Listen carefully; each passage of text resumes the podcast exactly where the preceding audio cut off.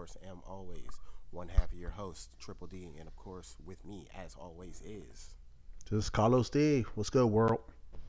How are you? How are you living? Hey, you know, blessed and highly favored, as they always say. I can't complain about much. Still living in a crazy COVID world with Yeah. all the things that come with that. Um, and then all the other non-COVID related shenanigans that people are engaged in. So you know, I just mind my black business and stay at home, stay out of everybody's way. That's that. all I can do. I hear that. I'm gonna complain about the fact that summer really just like slid out on us, like on some hit it and quit it stuff. like I feel like we, I really just woke up in the bed alone, and it was cold outside. Yeah, And very little even- transition. Summer ain't stay for breakfast. It ain't even kiss us goodbye. Like a thief in the night, summer just slid out of here, and it's it's brisk outside, and I was not prepared whatsoever. I swear, it was no transition this year. It was just one day it was hot and warm, and then after that it was the middle of fall. And I don't think it's technically. Oh, I guess today is maybe the first day of fall. Well, when we record this, I think might be technically the first day of the fall. But yeah, goodbye summer. We didn't get to enjoy you, so I guess someone was like, "Fuck it, y'all didn't do nothing with me anyway." Pretty much. It's like, So I'm leaving. Trying, you know. I mean, it wasn't our fault. But here we are, and here we are, back to re- recap another episode of Power Book Two Ghost, episode three. Play the game. How did, how did you feel about this episode before we dive in? this was a- a good episode because um, one, I think it was a good building episode, meaning that some stuff did uh, happen that advanced some of the plots, but it's I, it felt like it was setting up a lot of long term stuff that's going to happen throughout at least the course of this first season. Um, and then I, t- I think I told you back in the first episode, my new favorite family is the Tejada family. I love them way much more than I like the, than I like than I liked the um, St. Patrick. St. Patrick's. So we got a big dose of them. We got a little bit of their backstory. We got a little bit of their dynamics, um, and I enjoyed them much more than I did. Because I think, uh, not that uh, you know, I feel like this was starting to finally be a new show. Because at first, the first couple of episodes, I feel like it was just like a continuation of Power. Like it was just season seven of Power, just without the main character Ghost. But with this one, they're starting to really branch off and show these other characters and giving them some own their own personalities and their own histories and their own stories. Where it does really feel like a brand new show that may just include some characters from another show. What'd you think of it? Um, I, I agreed. Um, this wasn't the most dynamic of shows that we're used to from this series as a whole, um, but it was still a solid show. This was, like you said, this was the let's move some pieces around episode, which I'm fine with. Um, I, I, I haven't seen too many reviews in general, but I know that once I finish this episode, this my first thought was like, this is probably one of those episodes people are going to say is boring, when in actuality it's not. There's a lot of world building.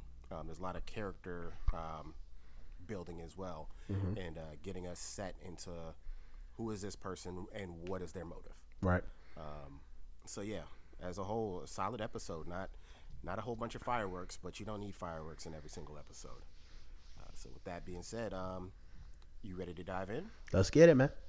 All right. So we pick up this episode with uh, Cane and Dru on the morning shift, um, riding around, getting it as the song says, uh, picking up uh, picking up their their drops and everything, their money, and um, giving us the a dose of what what's to be expected with these two. Um, good cop, bad cop. It's obvious who the bad cop is, and uh, they did a good job of of giving Dru this being Dru's episode to really establish himself. We we get Cane and Diane. Is it Diane or Diana? I keep I keep interchanging them, and I need to I need to be better. I'm gonna say Diane. I got it written down as Diana, but I might have just been typing wrong. Yeah. Um, but we, we get their uh, kind of a glimpse into their characters in the first two episodes. And they kind of, not necessarily play Dru to the side, but uh, there's kind of not a lot of room. It's Diana, because uh, I have it playing it, and it's at the scene where he gets a text message from her. It's Diana. Okay. Um, but this is this was Dru's like okay, he's we, we get to see what he's about and kind of where his head's at. Um, how do you feel about uh, the opening, the, the the morning shift? Right. I think this did give us a little bit of action. Um, that you you know the show wasn't full of action, but this gave us a little bit of some of that action that we saw where they were roughing up a guy. Um, but I think it, like you said, established Dru as the rational one of the Tejada brothers. Um, you know how he stopped Cane from beating on the guy, um, but let him let the guy still know that like you know I'm stopping him now, but don't make us have to come back again. Showing that he, why isn't the attack dog that Cane is? I don't think he's above getting messy if it comes to that. But I think he'd rather be like more diplomatic about it. Uh, and like you were saying, it definitely showed a lot of more Dru in this episode. Because um, in the first episode, like you said, he basically did pay the background. Um, like he was barely in the first episode where he may had said a word or two to Tariq at the party. Um, and then in the last episode, they showed him briefly kind of at the dinner table when the uncle had came in here to go to talk to the uncle. But he didn't really have a lot. You didn't really get to know a lot about his background or how even the other family members felt about him which you got a lot of in this particular episode. Uh, so I think it was a nice. I don't think the, the scene necessarily taught us anything different about the two of them, you know, as far as who is the loose cannon and who is the regular guy. But it did give Dru more of a place to shine or a place to kind of emerge as a character of his own, as opposed to a guy who we kind of didn't even know if he was their brother, was he their cousin in the first couple episodes when people were kind of confused as to who this guy is. Right. Uh, so that scene gives way to uh, Tariq trying to work his way into that house. Um, constantly, constantly. Yeah, like hitting up Diana, like, can I can I come over? Can I come through? And I think, like, it, it obviously goes to show, you know, and I, I, don't know if ambition is the right word in this particular case, but like his his determination to get in with this family, but it almost made him look a little I'm not gonna say thirsty. I think that's what the kids call it, thirsty. He looked. Well, I that's the thing though. I think he he seems more meddling because of his motives. We know what his motives are. Mm-hmm. Now, if he was like, because he's obviously trying to get in with the family, but like I could see if he was trying to get if he was trying to use the the angle of her a bit more directly, as and I'm trying to see you. I'm trying to kick it with you then I think it, the way this played out would make him look thirsty. But like he just seems kind of like, why does dude want to be in our business? Mm-hmm. You know what I mean? And Monet picks up on that. Right. You know what I mean? Yeah, because uh, he was like, you know, I want to read. Like for one, what they did for him as a favor was like borderline criminal. I guess it is criminal to, to smuggle anything into a jail that doesn't belong in there. So don't be coming over here trying to thank me that I did a criminal act for you. I don't know you enough to. For one, I didn't know you enough to do the favor for you to begin with. But I did it off the strength of you helping out um, Zeke. And for two, I don't need you coming back and thanking me for something legal. So he was just coming off as too, like you said, too forward as it comes to trying to get invites to the house. So it was it was a little bit weird. I thought he would have a little bit more finesse when it comes yeah. to stuff like that. Yeah, and who knows? Maybe it's something he'll develop, um, which is kind of something we should not be looking forward to in this particular scenario. But you know, for the for the means of the story, I mean, we gotta we gotta hope he he gets better at that. Um, so from there, we go to the jail where McLean is is done playing nice with Tasha. Uh, she's she's really trying to plead her case that if she gets in front of a jury, she will be able to sell that Ghost was the man in charge all this time, which he was. Mm-hmm. Like, there's no denying that. Uh, but for her case's sake, um, showing, you know, showing that he was really a monster and all these things. And um, Davis ain't buying it. You know, he's already called her, you know, he, he immediately calls her a liar. Right. Because that's what she be doing. And um, it's not about the truth. It's about what you can prove to a jury. It's what you can sell to the jury. How do you feel about that back and forth? Yeah, I mean, because he he doing exactly what everybody else should have been doing throughout the time that the police interactions with, with Tasha is calling her out on her BS because she puts herself in these weird situations where she thinks she's slick, but it never really works out for her. Uh, and we kind of discussed this in the past where she's always thinking she's one step ahead, but she's really not as slick as she thinks she is. So he was just basically calling her out on her BS, like, I barely know you, and I don't believe any of this bullshit story you're telling me.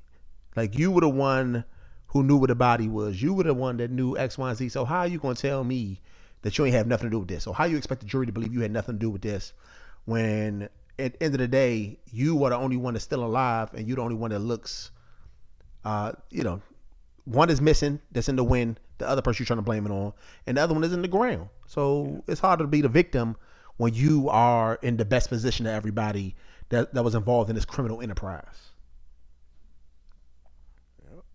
But yeah, I mean, but she did kind of badger him and badger him and say, you know, she wanted to be put on the stand, and he basically was like, okay, I'm gonna give her, uh, a, and we'll find out like later in the scene that he was gonna give her exactly what she was looking for, and see how it plays out.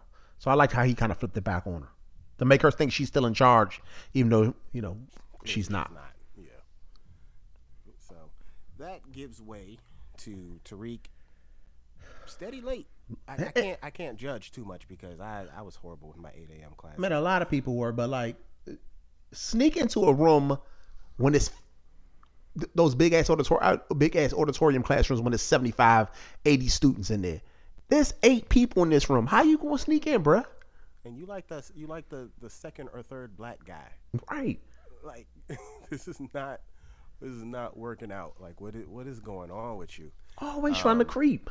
And then like I I don't I'm wondering if how long are we going to keep having these academic battles between him and his his professors? Um, I I enjoy the fact that they they they showcase how intelligent Tariq is, but I hope it just doesn't become like this this sort of running thing where it's just like every episode we get him going toe to toe with a professor over his view because and th- this was the one particular time where I didn't feel like he was necessarily well no let me let me rephrase this. I, I'll just be blunt with it. He came off a little too cocky with this mm-hmm. one. Like you, you already late for one you know. Tone down the the bravado just a little bit but like just it's one thing to, to to express how you feel about the book and you know kudos to him for actually finishing it for once um and you know you're always in, entitled to your own opinions but like he kind of started the whole thing off a little bit as if like nah you know yeah i'm late but this was this was beneath me Right. and it, it was a little too cocky. He made some valid points, and a couple of the lines that that he stated in his uh in his summary definitely kind of fit the the running theme of this show. And one of which was um, that Socrates was a victim of his own hubris, um, which is the downfall of a lot of characters in this series, Has Including the Ghost, of a lot of- the Yeah, biggest character. most most deaf. Uh, Tasha, that's how she ended up in jail. She thought she thought she was that smart, and you know she thought she had it all locked up and was sloppy. Um, Tommy's been played by his hubris many a time. Of course. Uh, And I think I think that's why um, they are doing a lot of these college scenes because every book they've read so far does kind of um, correspond to characters on the show or situations on the show. So I think we are going to get a lot more of these classroom scenes, especially when they keep give us giving us storylines unrelated to, to excuse me unrelated to Tariq, but they still involve people at the school. And we'll talk about you know that those scenes down at, towards it later in the, this episode. But we have scenes now that have nothing to do with Tariq, but have solely to do with the the college professors um, and their involvement. So I think we're gonna get a lot more of this. I think they really are doing what we talked about in like episode one, kind of a mix between The Wire and um, different different world, where we are gonna get a lot of this college stuff because they're trying to balance out the street stuff, the drug stuff, his criminal stuff, with also he's remember his ultimate goal while he is making money to help his mo- his mom and everything is still to get through college as fast as possible so he can get the big prize, which is access to Ghost's um, fortune or whatever whatever that fortune may be. We we still don't really know how much Ghost was worth at the end, um, but to get access to that. that scene leads to uh, uh, an interesting an interesting choice. I don't know if this this I don't know if this is writing or what, but uh, we get Lauren putting her bid in, and then Tariq awkwardly sidestepping it, like he just immediately breaks the conversation and uh, runs off to go text Brayden. There was no He always running was- off though. Yeah, but texting was- somebody. but that was that's the thing. In, in previous episodes, he gets a text first, Right. For whatever reason, like he just like completely doesn't acknowledge it for real, for real, and just dips out on her. To which you see her reaction. She's blown. Right. Which anybody, male or female, is gonna be blown in that situation. But uh, Yeah. When you put yourself out gonna- there, nobody likes rejection. Right. And yeah, uh, that's going to be interesting to see how that comes back up. So, meanwhile, in jail, uh, Tasha is making moves, but also being watched. Right. Creepy, random. This was this was an interesting scene because the lady the lady does make a good point. Because I I didn't realize this was just like a transition jail. I thought this was well I guess we should have because she's technically not convicted of anything. She was being held on bail. Um, but this is like a transition jail, so making friends there, while while can be helpful, like the lady was saying, it's not really a priority because most people are just kind of just like in a stopping point. We're just kind of going on our way either back home because we innocent or to uh, another jail down the line.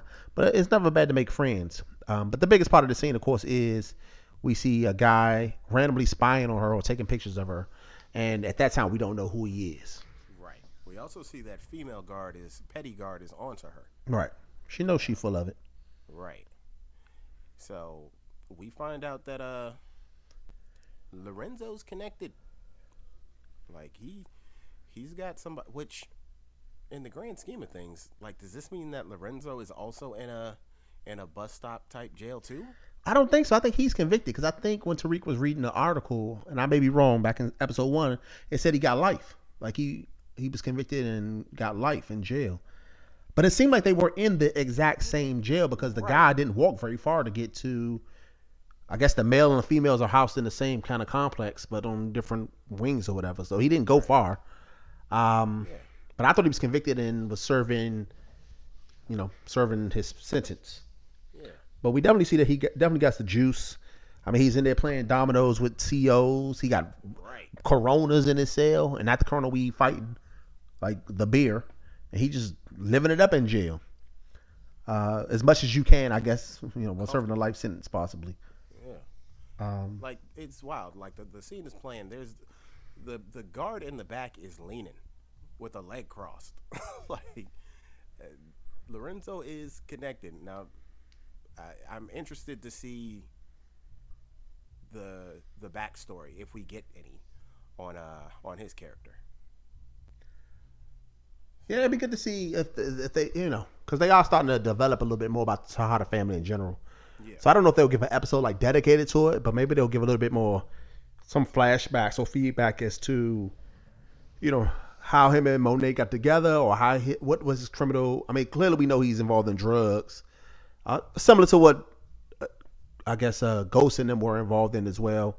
All the kind of stuff that come along with being a street person, uh, but we don't know the full extent of as to what his dealings were on the streets. Yeah. But- so go ahead. Now I'm saying, but we do know at least enough from this that he definitely has power still within the jail cell. And even though Monet is technically in charge on the street, he's still calling the shots um, from behind the bars. Yeah.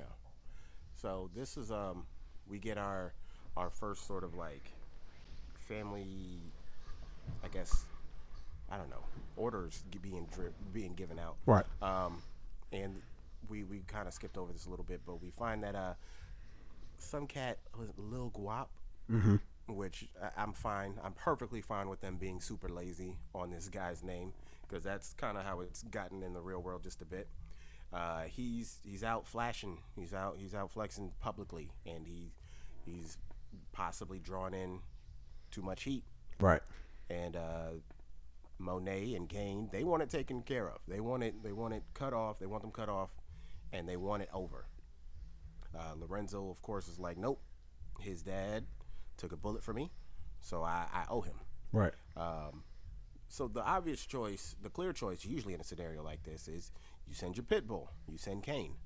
Uh, but we find that Lorenzo doesn't want Cane to go. He wants Dru to take care of it. And that was initially my first thought of like, okay, this is just more of the the just stamp that Dru is the level-headed one. Which I mean, it's obvious. Anyone can clearly see that you know all these kids are, are more level-headed than Cane. But um, This also put in the into the works of a theory of mine that usually I say these for the end. I don't think Cane is his. And I'm But- not saying that you can't have. Um, did they say they were Dominican, Puerto Rican, I think. Puerto Rican? I'm not saying you can't have dark skinned Puerto Ricans, but just the dynamic between the the two parents and Cane. I think I think Cane might not be his, and I think Lorenzo might know it. Yeah, I mean, you, you can definitely have you know dark skinned Puerto Ricans. I guess Puerto Rican, you know, Puerto Rican's not a race; it can be any kind of shape and thing. Uh, but they, remember, Mary J. Blige is their mother, and Right. even Diane said they are half black and half Puerto Rican when um she met Tariq at the party back in the day. They, to me, none of the other three kids really have you know a half Hispanic vibe to them. They just look like three black people. But we know uh, Puerto Ricans can come in any shape and colors. There's no like set color to a Puerto Rican. But they're not what you see the typical Puerto Rican, like the Puerto Rican that you see on the TV show when they say, "Oh, I'm a Puerto Rican character." They normally yeah. lighter, curly hair, Yeah, and all I'm that not- kind of stuff. I'm not even fully going off of complexion, like not not directly. Um, I, Dru has a has a hint of an accent, Uh huh. um, and Diane in the in her introduction, there's a there's an even tinier hint of an accent, but like. It's just something, and it's just something about the way Lorenzo talks about Cane and Dru. Is just like it, it, it, it comes up later that like Cane is clearly unpredictable, and that would obviously go into anyone's decision making. But it's just something about the fact that he wants Dru to be the one in charge, like so heavy. Well, have you ever seen um like The Godfather? I have not. Okay. Well, well, The Godfather's a similar situation. Not exactly, but you know, The Godfather's about this mafia family, and they have similar brothers. Well, they, they're three brothers and a sister in the, in the Godfather. So there is Sonny, who is like Cane. He's like a hot headed. He's a nut. He wants to be the next. The Godfather is the boss of the mafia family. This particular mafia family. So he wants to be the next Godfather. He wants to be the head of the mafia. Uh, he's a loose cannon. He's a nut. He'll beat people. He'll shoot people. He's always wants to go to war. So that's kind of that.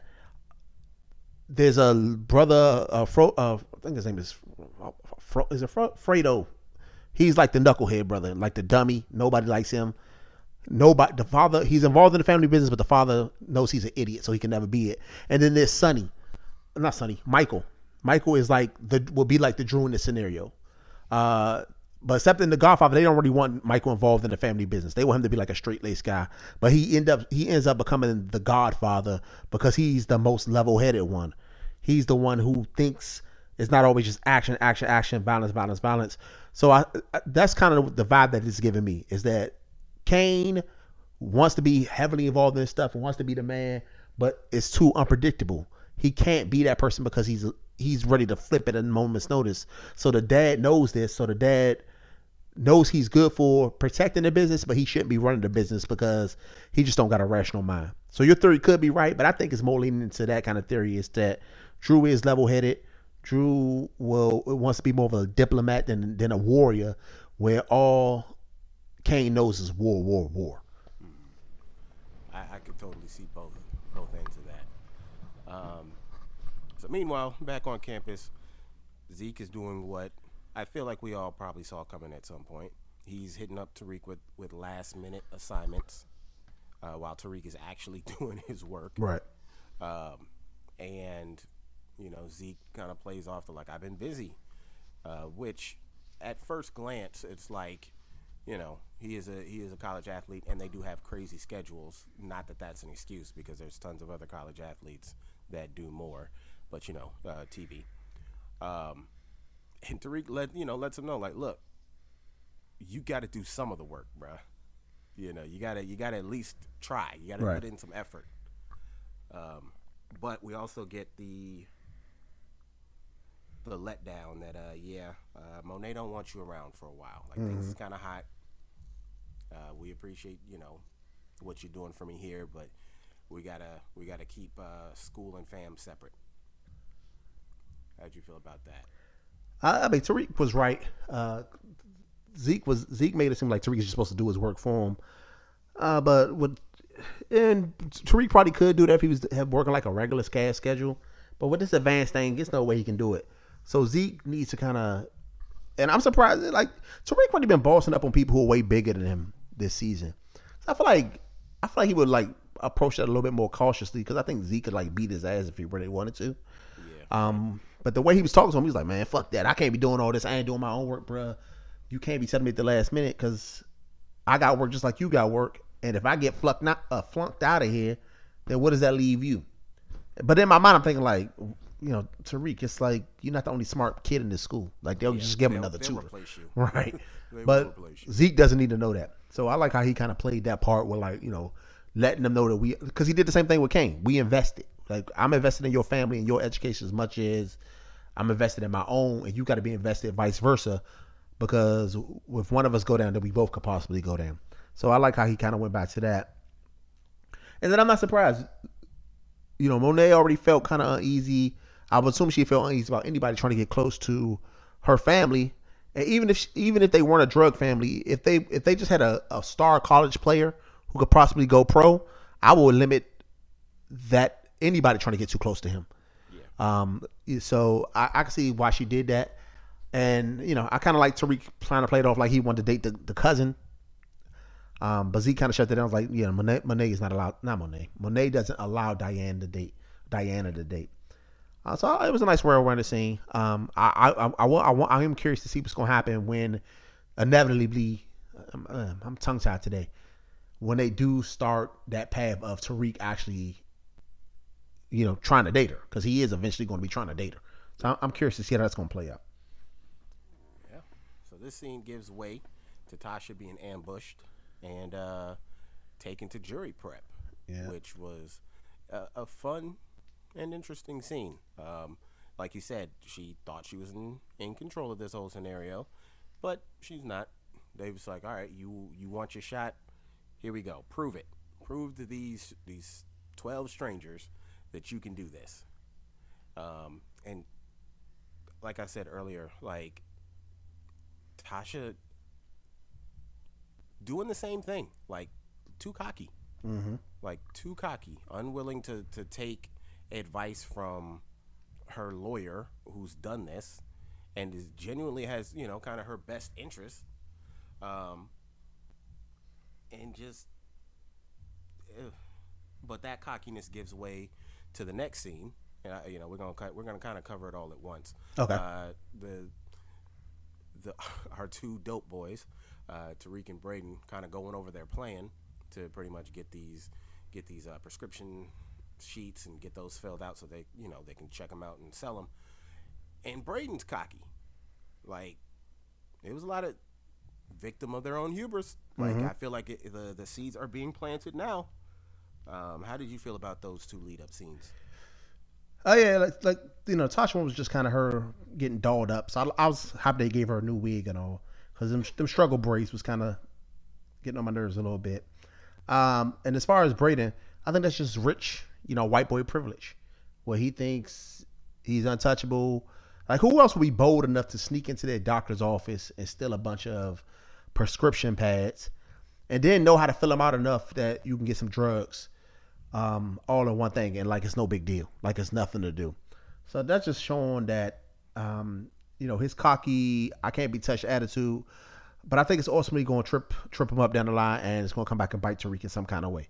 He going to get busted doing something weird or something out of control, uh, and we're to see how how Tariq, how quickly he flips on Tariq, and because I, I, think that's definitely coming down the line. I can see that. I hope it, I, I, it feels a little too on the nose ish, but I don't know who knows? Maybe they'll give us something different. You know, maybe maybe maybe Brayden G's up and and takes like a big hit for Tariq or something like that. But you know, time will tell. Mm-hmm. Time will tell. So meanwhile, back at this mock trials with uh, scowling juror number one, uh, this one dude. As soon as that scene cut, this black dude sitting on the end, he looks so disgusted. Like I had to rewind it because I was I was laughing so hard, but like he just looked just so pissed. Like this, she is lying. I, I already know about the. I already know how I'm voting. I don't need to hear anymore. But um, we get we get a really good scene where uh, Tasha does a, a great job of painting this picture. Uh, that that story of her hiding the gun while she was pregnant. Mm-hmm. I'm curious as to whether or not that was true, Right. or if her being her was just like, "Give me the gun, I'll hide it." You know what I mean? Mm-hmm. But uh, it was it was done it was done really well, and it also showed that like Davis is good at improvising on the fly, because I honestly thought he was just going to hang her out there to dry. Um, he of course does not do this because um, he has he has someone for that. Uh, what did you think about that in uh, her round one? I was trying to get to um, see how much of this. I will be curious to how much of that story was real. I guess we'll never really know because it was giving us a nice little background into the early days of Tasha and Ghost. Like we found out she was 19 when they met. We found out she was, I guess, in accounting school for a little bit. She had a dreams to be a singer, and then he just kind of kind of pulled her out the hood and took her to um, the penthouse. I'm still trying to figure out how old Ghost is though.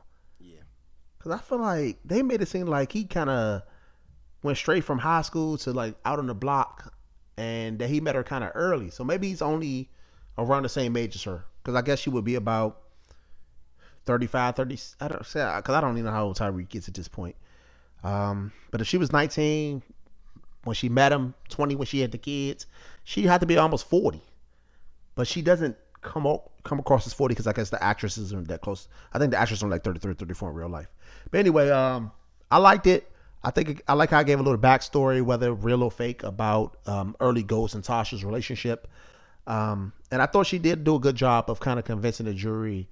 Because at first I was like, damn, she got this in the bag. So maybe it was just good acting by um, Naturi in this particular scene. But I, I, I kind of was kind of falling for it. Um, before you know, before we get to the second scene of it, I was kind of like, damn, maybe she can pull this off. Um, so it was definitely a win for Tasha in that particular moment. yeah. So from there, we're making our way to this basketball game that we will see no parts of. Nope. Uh, but we get a nice, we get an interesting conversation between Monet and Diane, and we get the revelation, not revelation, but we get the reveal that Monet was just as good as Zeke at basketball. Well, Diane. We would have. Diane, Yeah. Diana, or whatever it Diane- Diana uh, was just as good as Zeke at basketball, and and could have gone somewhere on a scholarship as well. Um, and we get the immediate shutdown by Monet that nope, you belong to this family, and all that you do will be for this family. Not Right. that she couldn't do that in college, but she because of uh because of blood she she belongs to the life, which is super messed up. Mm-hmm. I was How conf- feel about that? I was so confused by the scene because it was like, at the same time, it doesn't seem like Monet wants to give her a power position in the family. Like she doesn't let her go on errands with the boys. She doesn't, of course, want to get her on uh, the rough part of it. So what is she grooming her for exactly? If, like, what position is she ultimately supposed to be playing? So, um, you know, I understand. I, I didn't understand it. Like, I understand you want your daughter close to you, maybe because you just want her close to you, and some mothers find it hard to let go of people, uh, even if it's just something small as going off to college. But the way that they treat her, it doesn't seem that, that she is necessarily considered equal to the boys. Um, but maybe I'm just kind of misleading it or reading it wrong. So I, I'm, I'm curious to what Monet's future goal is with Diana. She won't let her go to school. She won't let her play ball. Uh, and basically, the point where she was like, "Well, women only make like seventy five thousand dollars if they make anything. It ain't no point in you go if you go pro, if you even make it to that point." And the girl was like, Shooting it down. "Yeah." She was like, "You know, I just, you know, why can't I go and have my life, you know, like everybody else?" Um, so I'm curious to see what Monet's ultimate long term goal is for Diana. Hopefully, we get the get that one day. Yeah. So, uh, real quick, we get the revelation that um, yeah, Zeke ain't been cleared to play because the whole time up before the next scene, I'm like, why did they come to this game to watch him sit on the bench in a suit? Uh, but we of course realize, find out that they didn't know that he was still on uh, academic suspension or probation, one of the two. Um, so we get the quick conversation between um, Diana and and Tariq, and one we get Monet giving Tariq the cold shoulder, which you know that that's part of the game, and two uh, we get Tariq. This is where the finessing comes in. Uh, he he tries to give her the the tools to try and work her way into getting what she wants out of her family. Right. Yeah, basically telling her, you know, tell her what she wants to hear, as opposed to necessarily your own opinion on it, which is something he seemed to have learned from Lauren. If you go back to the scene yeah. when they were in the classroom, when she was basically saying, "Look, we got we, I know you got opinions. Your opinions are good, but we always got somebody to please or somebody we got to feed into. Um, so it's good that we learn to give into other people's hubris and massage their egos as opposed to to get what we want as opposed to having our opinion so strong and being so bullheaded that we end up cutting ourselves or you know hurting ourselves and not getting our ultimate goal. Yeah. And then real quick about that scene where the coach was telling him he wasn't playing. I'm sorry. I would never believe, uh, and I know it, it ain't a race thing because you know white boys, white dudes can play basketball just as good as some black guys. But I will never pass that white guy that they had playing that role, the the sparmy white guy, as a starting good shooting guard on any. I don't care if it's the worst college basketball team in the country.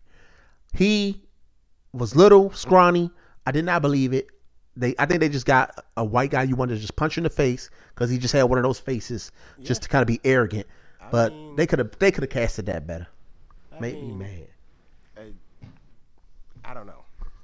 I, got uh I got a Grayson Allen vibe from the dude. Um, I was like, yeah, you probably you might be all right on the floor, but uh, Grayson Allen at least is like six six.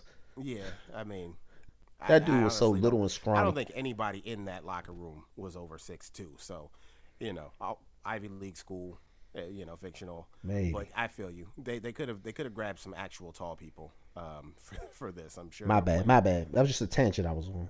Oh no, it's all good. He annoyed me. all good. I guess he did his job well because he definitely annoyed me. Yeah, and who knows? We're probably we might be seeing more of them, which I don't know if we need um, Zeke's basketball storyline, like outside of dialogue.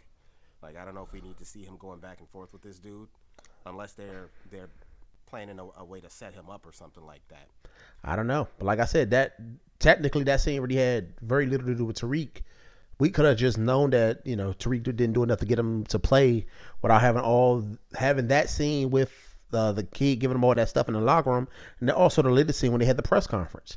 None of that has anything to, really to do with Tariq yeah. or anything to do with the Power Universe, but they still put it into the storyline, and I'm hoping one day they kind of explain why. As we as we kind of get into the the later episodes, maybe it reveals itself as to why we need to know this, and it's not just show filler. So from there, um, meanwhile, back in the dorm, somehow uh, Epiphany then talked her way into the dorm room with uh, one of the oldest looking college students I've ever seen. Might have been a graduate student. You never know. Y- yeah, we're we going to talk about grad students later on in this episode.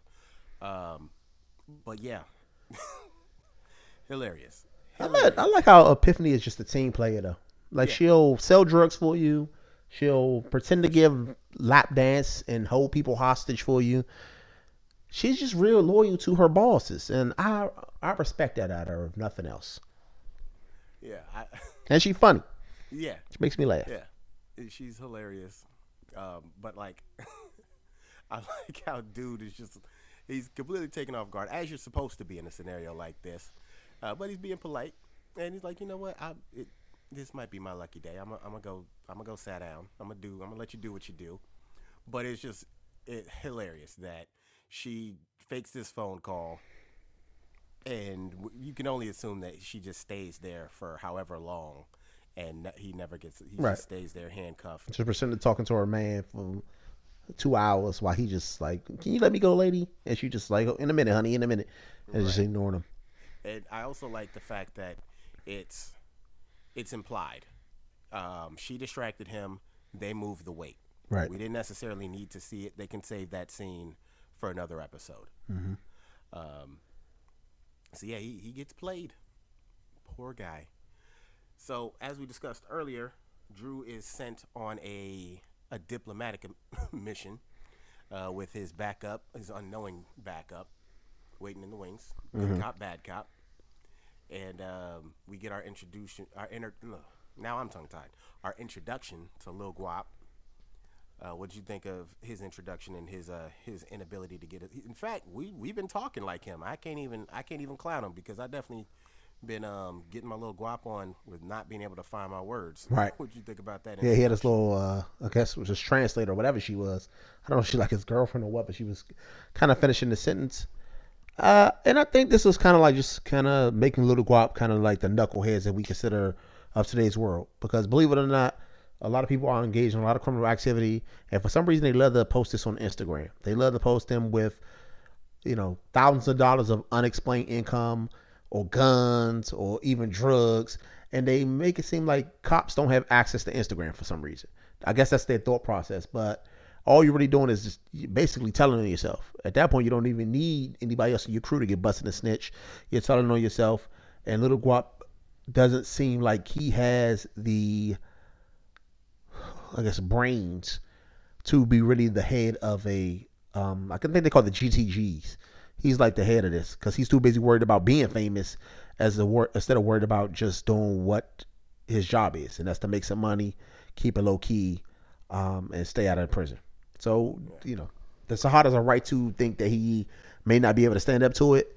Um, and I like Dru's approach to it. You know, he he, he kind of tried to be diplomatic, kind of kind of sweet talk them, big them up, feeding into his his um, you know, want for attention. Um, and I think he might have handled it completely if Cane hadn't shown up. So I don't think Cane gave him a chance to kind of finish it, um, even though it was kind of turning into a negative place um, when he had smacked the, the camera out of his face and made the, the rude comment about his mom. Yeah, yeah. Um, I, I agree. Like, I really like how how Dru played this. Like, I, I was like, okay, this is what's up. Like, um, I I wouldn't mind. I could see Dru being the the the ghost of their family. Like, not necessarily having to be on on the on the street level, but like, he's a smooth talker. He's you know he can be polite, but also get his point across. And you could see that he was also kind of like he was also kind of like he he has the ability to to to Jedi mind trick cats. Because he, mm-hmm. he had him when he was like you know she wanted to give you your props and everything. Clearly she didn't, but like that's that usually doesn't work with well no it can work. It can work. But you know you got a, a straight up knucklehead who reckless is their first language you know it's their first instinct. And that's where that that whole thing you know kind of went left. Um, but i like the fact that you know he drew was still ready. You know he, he didn't back down. He wasn't afraid to to to you know turn up a little bit. But uh we get the grim the grim reaper walking through. And e- everyone knew before he took that hood off that uh things had gotten serious. Right.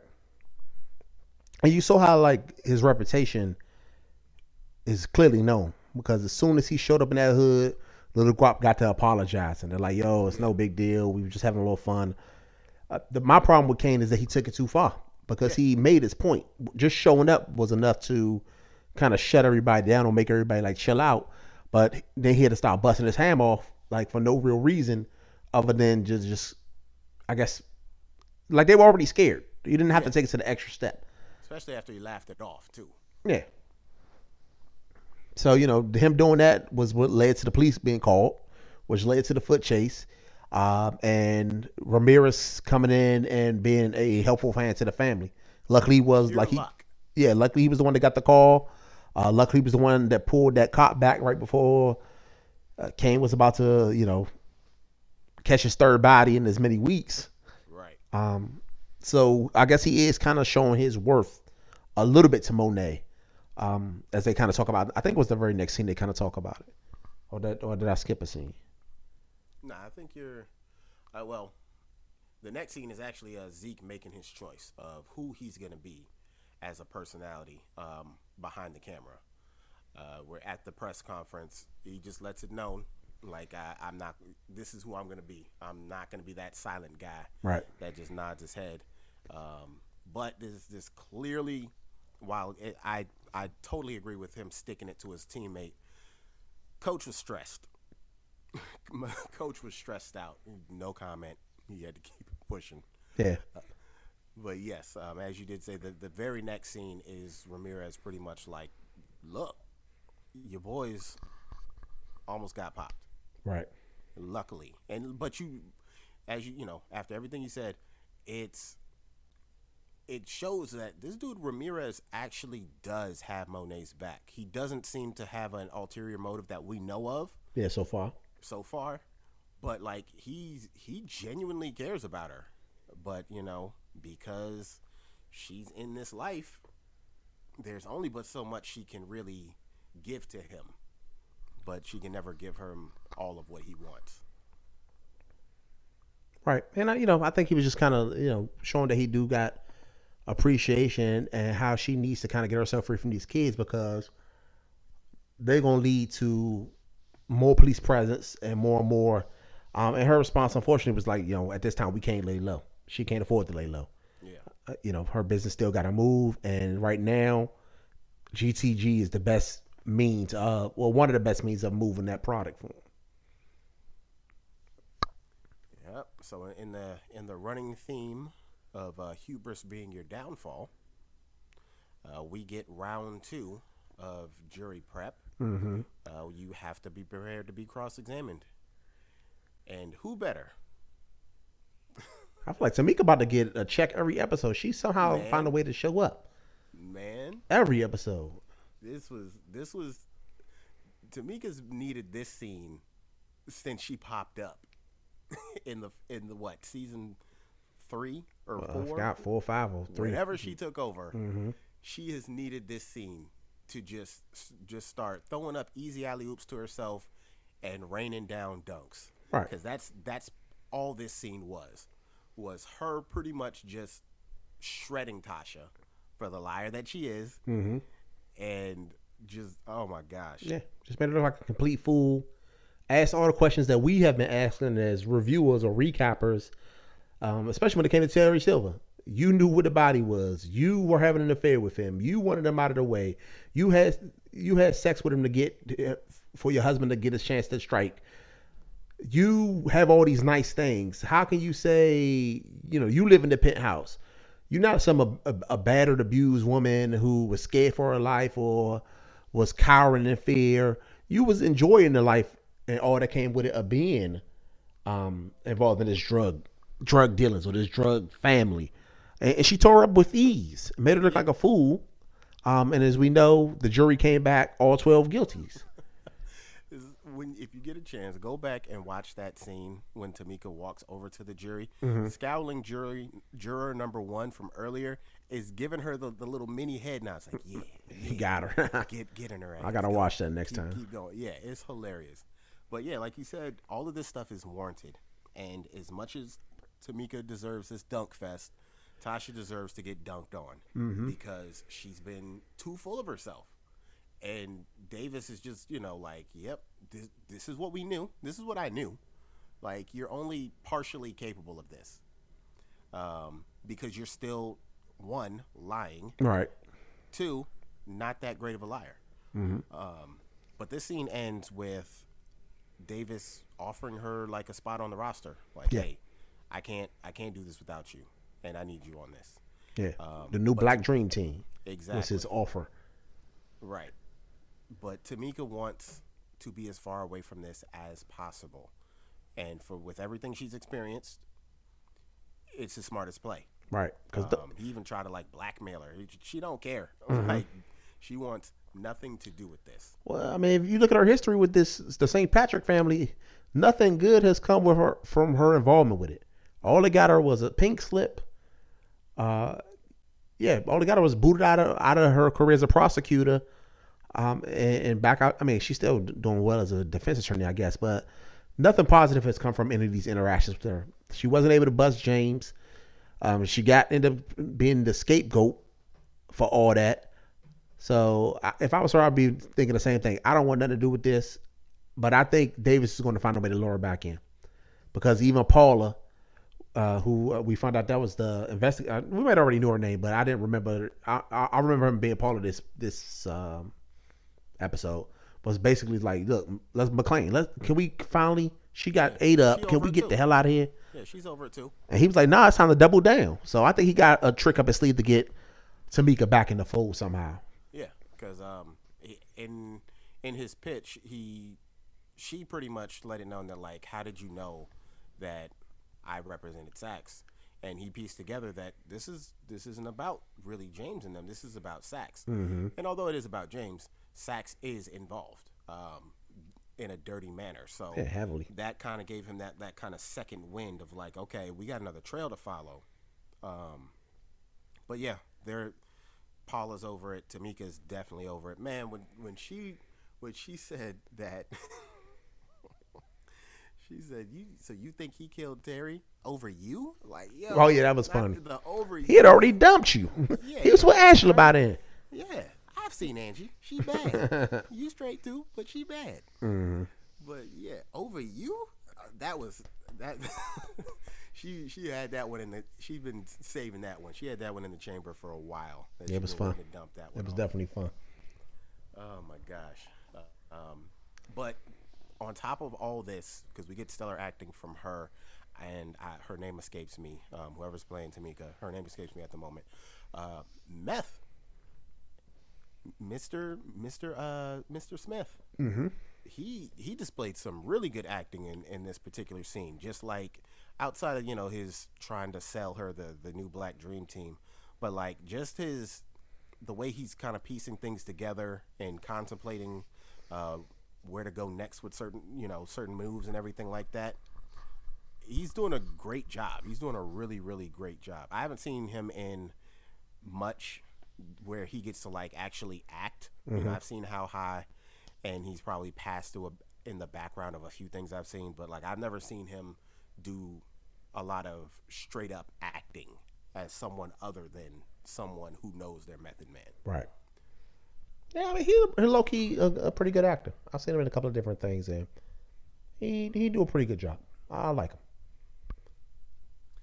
Yep. So that scene pretty much ends with um, Tamika giving you a "F you, pay me," Right, get my Um, check.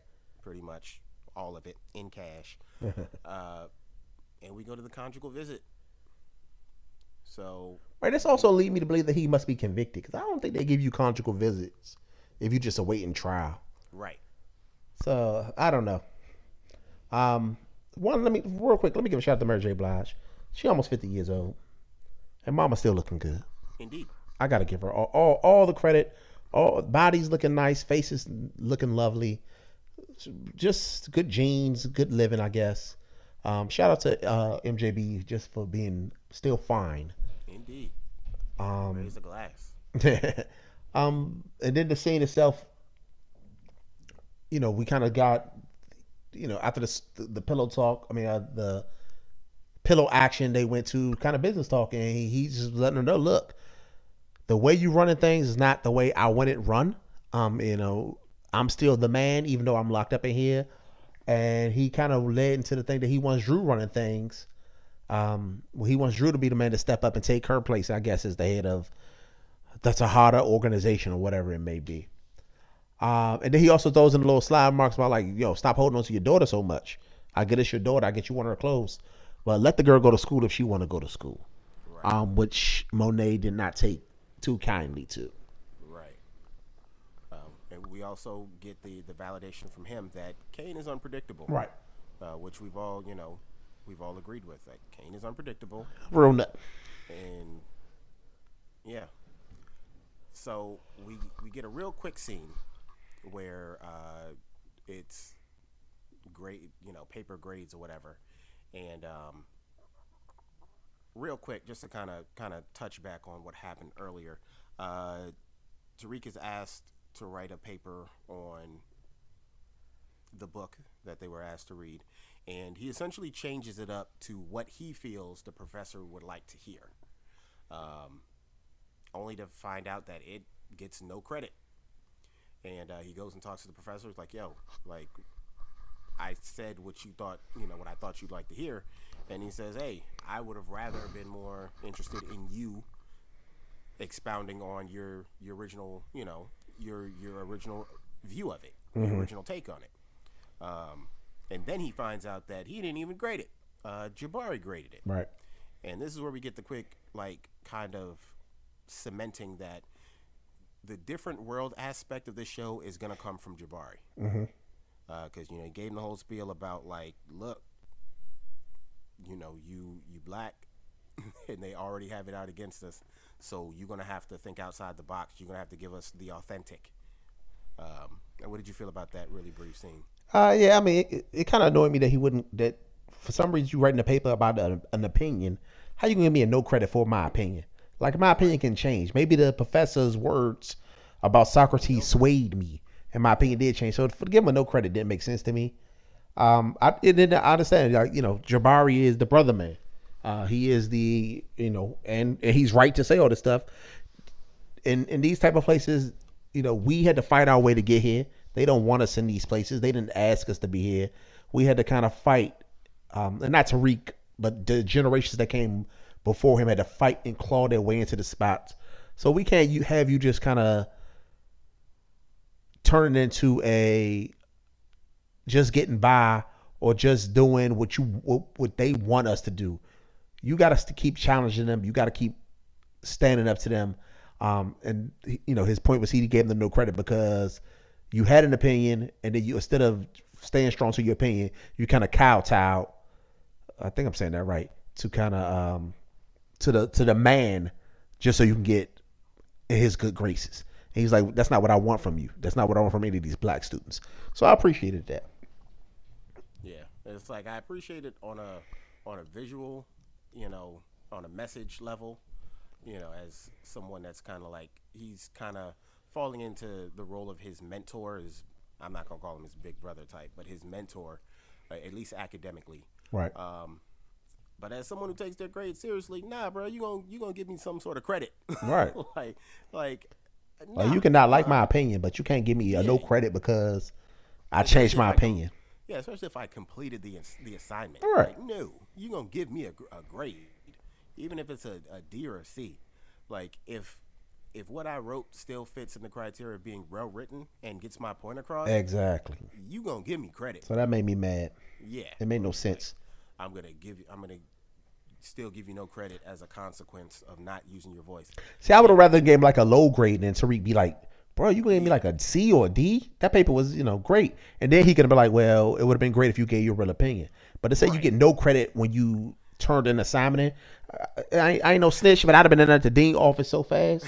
yeah, without a doubt, that would that would never happen at an HBCU. And I think the only reason Jabari got away with it was because Jabari's black. Because if, if the white professor had given that that grade that no credit to Tariq, yeah, Tariq would have been in that dean's office like, uh, nah, we have a problem here. He gave me no credit for a 20 page paper that Right. I did. Um, I I would hate to have to pull out this phone and go live, but um, no sir, no sir. Um, so we get the home scene, and this was this was probably like kind of one of my favorite scenes on the low, uh, where Monet comes back from her conjugal visit, clearly not de-stressed. Um, she, Right. she seems to be in more stress, um, especially after essentially a double header because she had her night with Ramirez, and then she got got it with Lorenzo. Right. So like, she's stressed. She's stressed, stressed. And um, we get a cool scene because she comes in and she grills everyone. Um, but before she grills everyone, something that happens real quick. I don't know if you picked up on it. Dru is drawing. yeah. And I was like, I, I like that that small touch. I hope it comes back up. But one, the you know, not only is she grilling them, but I like the fact that they're all, even though they're in this, they're a part of this life. They've seen things, they've experienced things, they've done things. They're all kids, Right. Because they all immediately snitch on each on each other. Like Dru didn't pull his gun. Well, he showed up and and wild out first, and Diane throwing them both, uh, Diana throwing them both under the bus. Like they're they they they're grown ups to a degree, but like they were they all kind of acted like little kids at that moment. Mm-hmm. What'd you feel about that scene? I mean, for one, this was some real good black mamas type stuff. Because only a black mom will come into a room that you, that you know you in, you know you in the room minding your business, yell at you, and then tell you to get the fuck out of her face like you came and bother her. So that that was the craziest part for me. She she went in there, yelled at her kids, put them in their place, and then made it seem like they was inconveniencing her by being in in her presence. Um, so she checked the boys, um, and then she basically told Diane, "I don't know what you did with your dad. I, I know you snuck behind my back and talked to him, but it don't change shit. You your dad in there. I, I'm out here. You live in my house. I run this, and your ass ain't going nowhere." So that was a, that was a real strong black mama thing to me. That that, that reminded me of some real black mama type stuff because she, you know, she just laid down the law, and like you said, even though they are all technically grown, uh, when when mom came in there, you know, ranting and raving, they was quick to turn back into kids. So I really liked um that scene. I like MJ, uh, um, Mary J's um acting in that because I think she's not the greatest actor. Um, I don't think anybody on the show is the greatest actor, but I think she's definitely um improving. So I, I liked her scene in that particular. one. Yeah. Um, I think they they also the whole Diane thing, it it's also kind of laying that that one little chip that like no matter how much you love MJB, no matter how much you love Monet and her bossness, you need it doesn't need to be 100% love because what she's doing to Diana is messed up Right. because the girl just wants to better herself. Yeah. That's it. That's all. And that's also planting the seed of um, from the first series of you know people wanting to better themselves, not being liked for whatever reason, and being stopped. Um, so we we head back to the dorm, and we see that Zeke is that college athlete. He's just there to, to play whatever sport he's there to play. He's dicking around playing video games. And Tariq has every right to be pissed Yeah. um, especially with everything that he's going through. Right, because he, you know, he's coming off getting a failing grade. He halfway get about to get kicked out of school, and Zeke claimed he couldn't write his paper, whatever the paper may be, because he was too busy. And come to find out, he's not playing. I mean, I guess he still is practicing, but he's not playing. And his his him being busy busy is playing video games. Um, was this the same where he got Zeke? He he kind of favor. called yeah called a favor in to make it so that he, he will bring Monet back.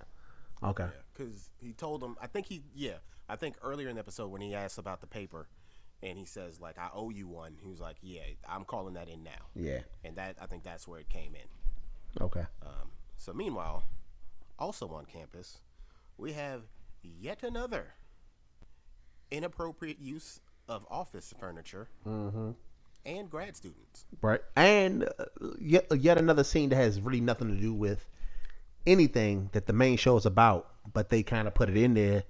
I'm hoping for some reason down the line. Yeah, like there's no real, uh, there's no real need to build this up.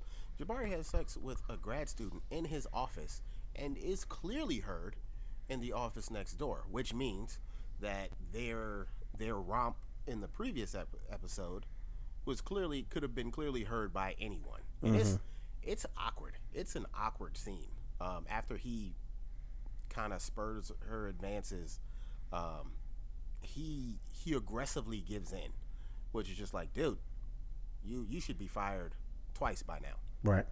I mean, I saw it coming though. You saw it coming. I did, but like not in the office.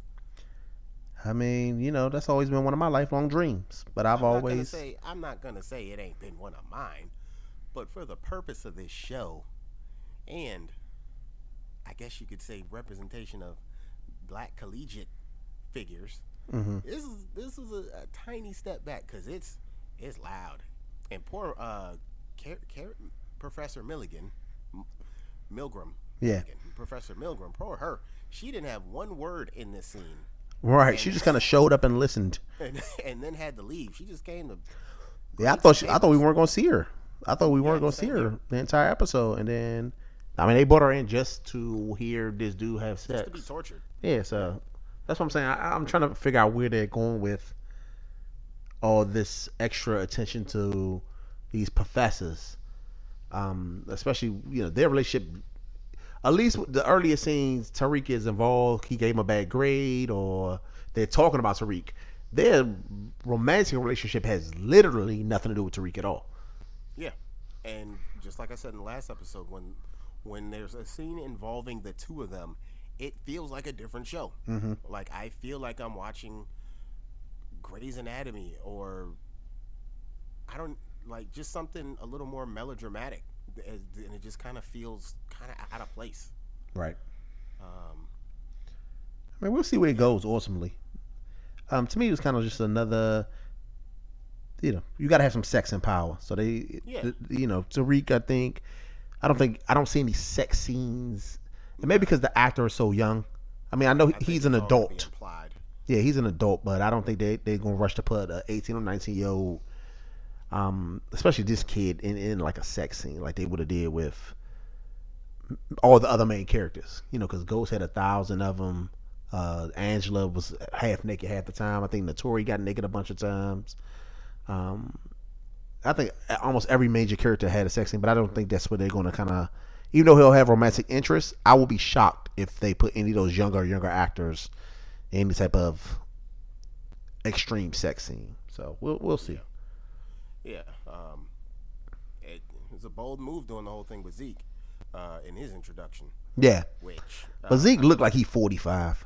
it's true. And even with that, they didn't really show much. I don't think they showed. I mean, you know, they showed him having sex, but they didn't really show, like, from earlier parts of this this show. You know, it was you know breast out, uh, all types of butts and bodies and different positions. Like the sex scenes was like amateur porn damn near. Like they was changing positions. And now, when I think that was the scene with Zeke was more for shock value. With him, you know, he the quick scene, uh, the one position, it wasn't really kind of focusing um, as they have done previously on the first power. So I'm, I'm interested to see if they are going to keep the sex as high as it used to be. Yeah. Time will tell. Mm-hmm. Um, so we get a quick scene of Monet running up, uh, running Like up on, nut. in her uh, in her dancery heels, um, stomping stomping the, the secret phone that she had. Poor Diane. Poor thing. Can't get nothing. Uh, we also see that um, Diana and Monet are, are keeping the spirit of Lala's big ass hoops alive. oh, are they? Yeah. Yeah. I got to look at that. Um, I know, I know, women wear big hoops, but I don't know why these just be screaming at me on the screen. It's just like it just looks. I know they're not heavy, but like, wouldn't they get tangled in your hair? I obviously Don't start me to learn. Yeah, but so we uh we back at the dorm. We get a we get our closing scene. Well, one of our closing scenes, I should say, where uh, Tariq and Zeke seem to be, you know, kind of kicking it. They've kind of come to an agreement.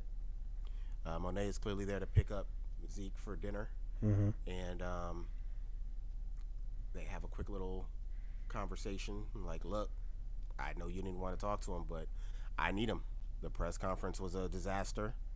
Um, I need to stay here, and he's he's all right. And we get Tariq's business pitch. Um, pretty much offers to move for her on the campus, Right. to which she counters with, after you know obvious resistance, and warranted resistance. She didn't want Zeke anywhere near it. Mm-hmm. Uh, she says, "Look, you can do this, but you can't be anywhere near Zeke, so you can't stay with him." Right. Smart, you know, very smart, um, but just weird because Tariq was out of that out of that room instantly and moved in with Brayden.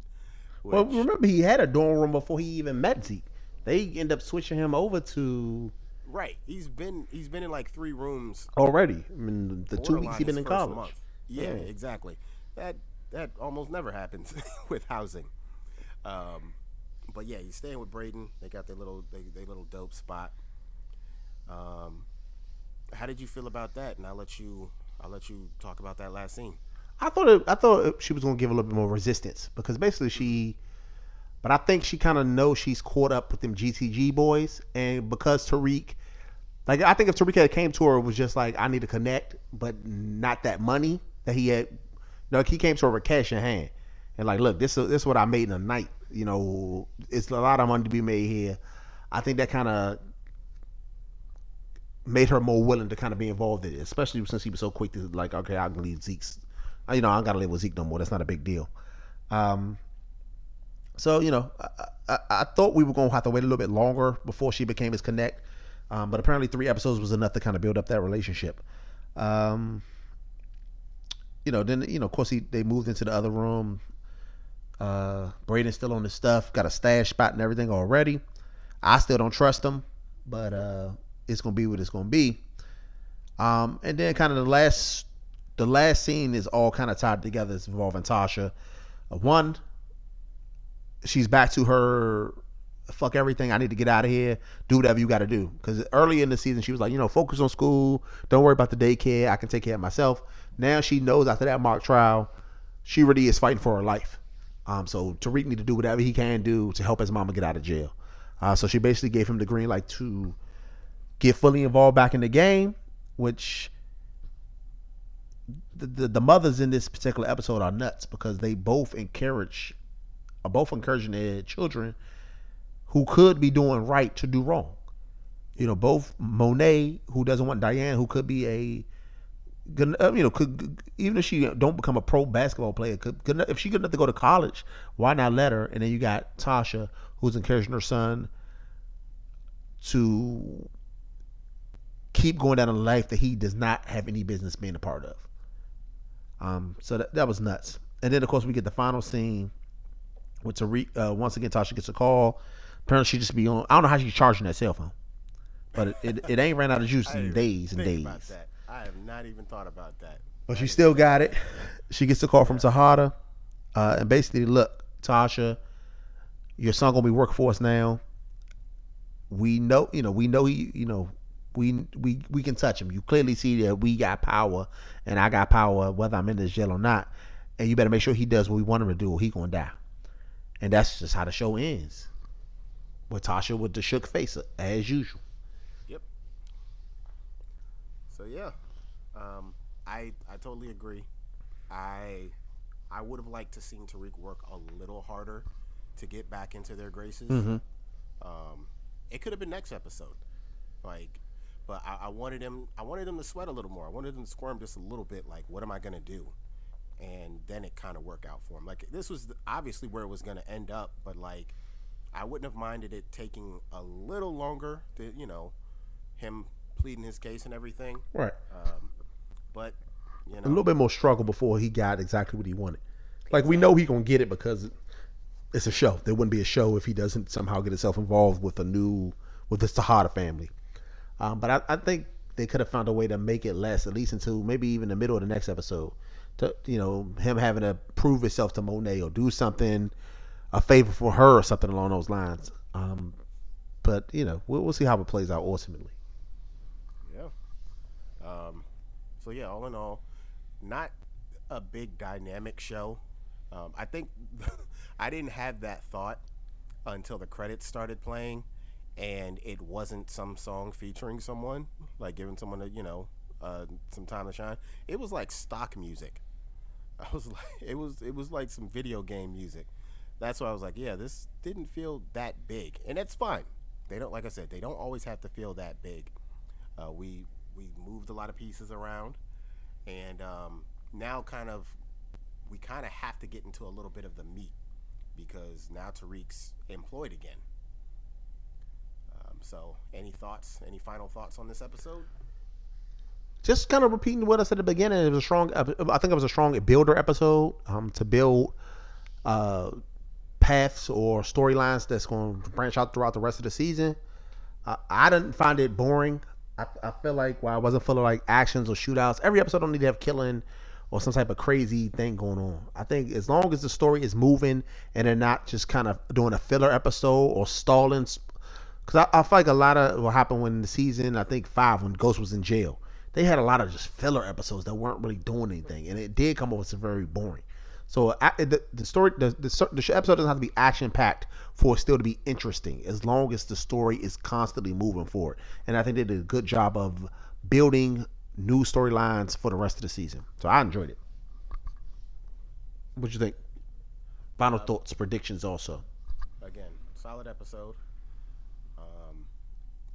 Think because and because you know Power has that that kind of uh, that pattern. Like if they give you uh, for lack of a better term, lackluster episode, the next one usually gets pretty wild. And although the on the next episode of Power preview doesn't necessarily scream out to me at this moment, um, I'm pretty sure you know Cane picks right back up to his body count um, because that whole GTG thing, that's that's not going to just go away, especially after he you know blasted the roof. Um, I'm interested in seeing Dru kind of step up a bit more and speak up for himself. And I don't think, I don't think Diana is letting go of the, the school angle, like, Right. Because she hasn't had a chance to put in the into action what Tariq suggested, Right. as far as you know, telling her what she wants to hear. Yeah, and I think that is her future path is just seeking independence in some type of way from that family.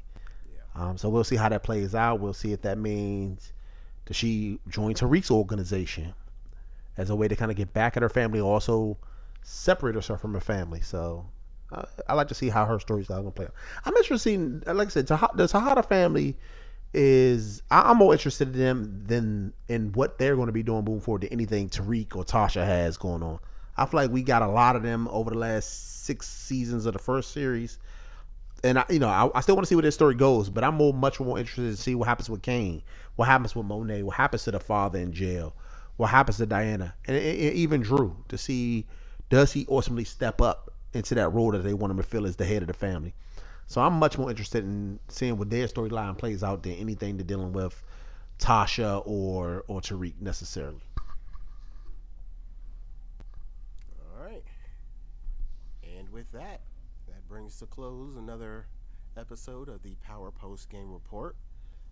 You can find me at Off the Clock Pod, O F F T H A Clock Pod, on pretty much everything Twitter, Instagram, Facebook. You can email me at Off the Clock Podcast at yahoo.com. Where can they find you, good sir? Uh, POP podcast, pretty much everywhere. You can also kind of Google conversations with Carlos D. I think that'll pop up on some Google searches.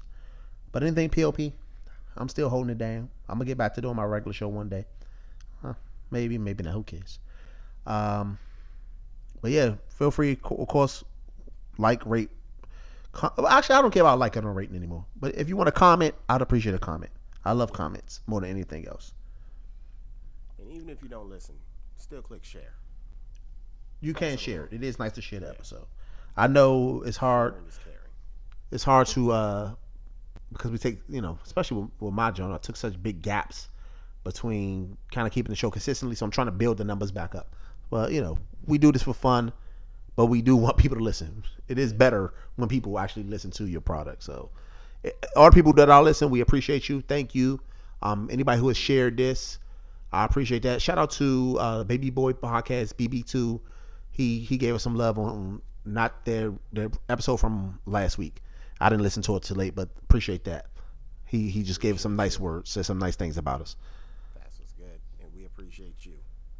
And like he to echo everything he said, we appreciate everyone who's still rocking with us. Um, it, there's a billion podcasts Literally, and thousands, yeah, Literally and a billion. thousands, thou- th- of new ones every day. So if you know you're still with us, we we love you and we appreciate you. Um, tell a friend, and uh, with that, for myself, Triple D, this is also Carlos D. we'll see you guys next time.